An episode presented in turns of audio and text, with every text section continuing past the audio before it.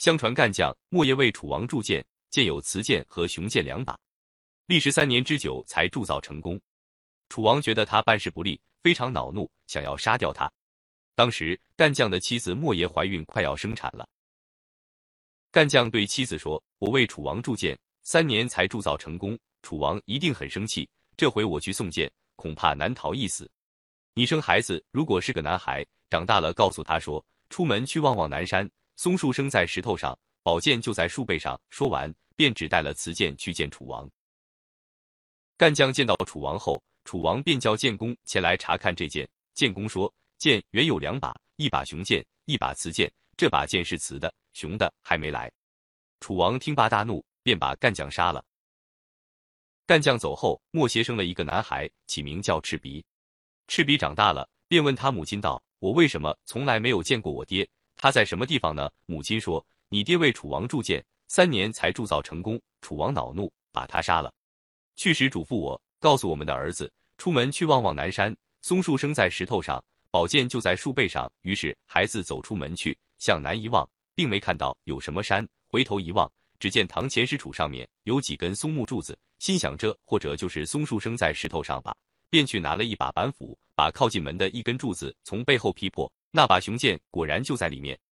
孩子得了这剑，无论白天黑夜，都想着要杀掉楚王，为父亲报仇。有天晚上，楚王做梦，梦见一个额头很宽的孩子，两眉之间阔有一尺，自说要来为父报仇。楚王便选了千金重赏，到处张贴榜文，画影捉拿梦中所见的奇怪孩子。孩子听榜文所描述的情况和自己颇为相像，便赶紧逃进深山去，暂时躲藏起来。在山道上行走时，想到复仇未报，不觉悲从中来。这时，深山里突然出现一个来自他乡的客人，看到他如此悲哀，就同情的问他道：“你小小年纪，为什么哭得如此悲哀呀？”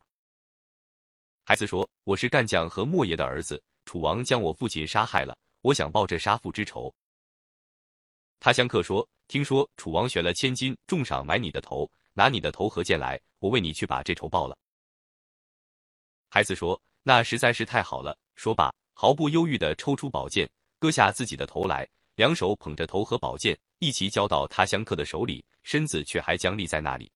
他乡客说：“你放心，我绝不会让你失望的。”尸体这才倒了下去。他乡客带着孩子的头去见楚王，楚王欢喜不已。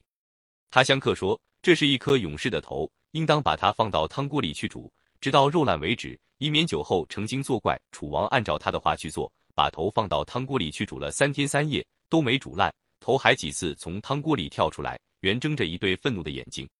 他乡客说：“这孩子的头总也煮不烂，愿大王亲自来看看，借大王的威风压一压他，自然就会烂的。”楚王这时也没有别的办法，只好慢慢走到锅边来。他乡客迅速地抽出宝剑，向楚王颈脖一挥，楚王的头就坠进了汤锅里，又把剑向自己颈脖一挥。头也坠进了汤锅里，汤锅沸腾着，霎时间三颗头都煮烂了，再也分辨不出哪个是楚王的头。楚王的人没有办法，只好连骨带肉分成三份，用瓦罐子装着，埋葬在一处，并修造了三座坟墓，笼统的称为三王墓。这墓如今在汝南北宜春县境内。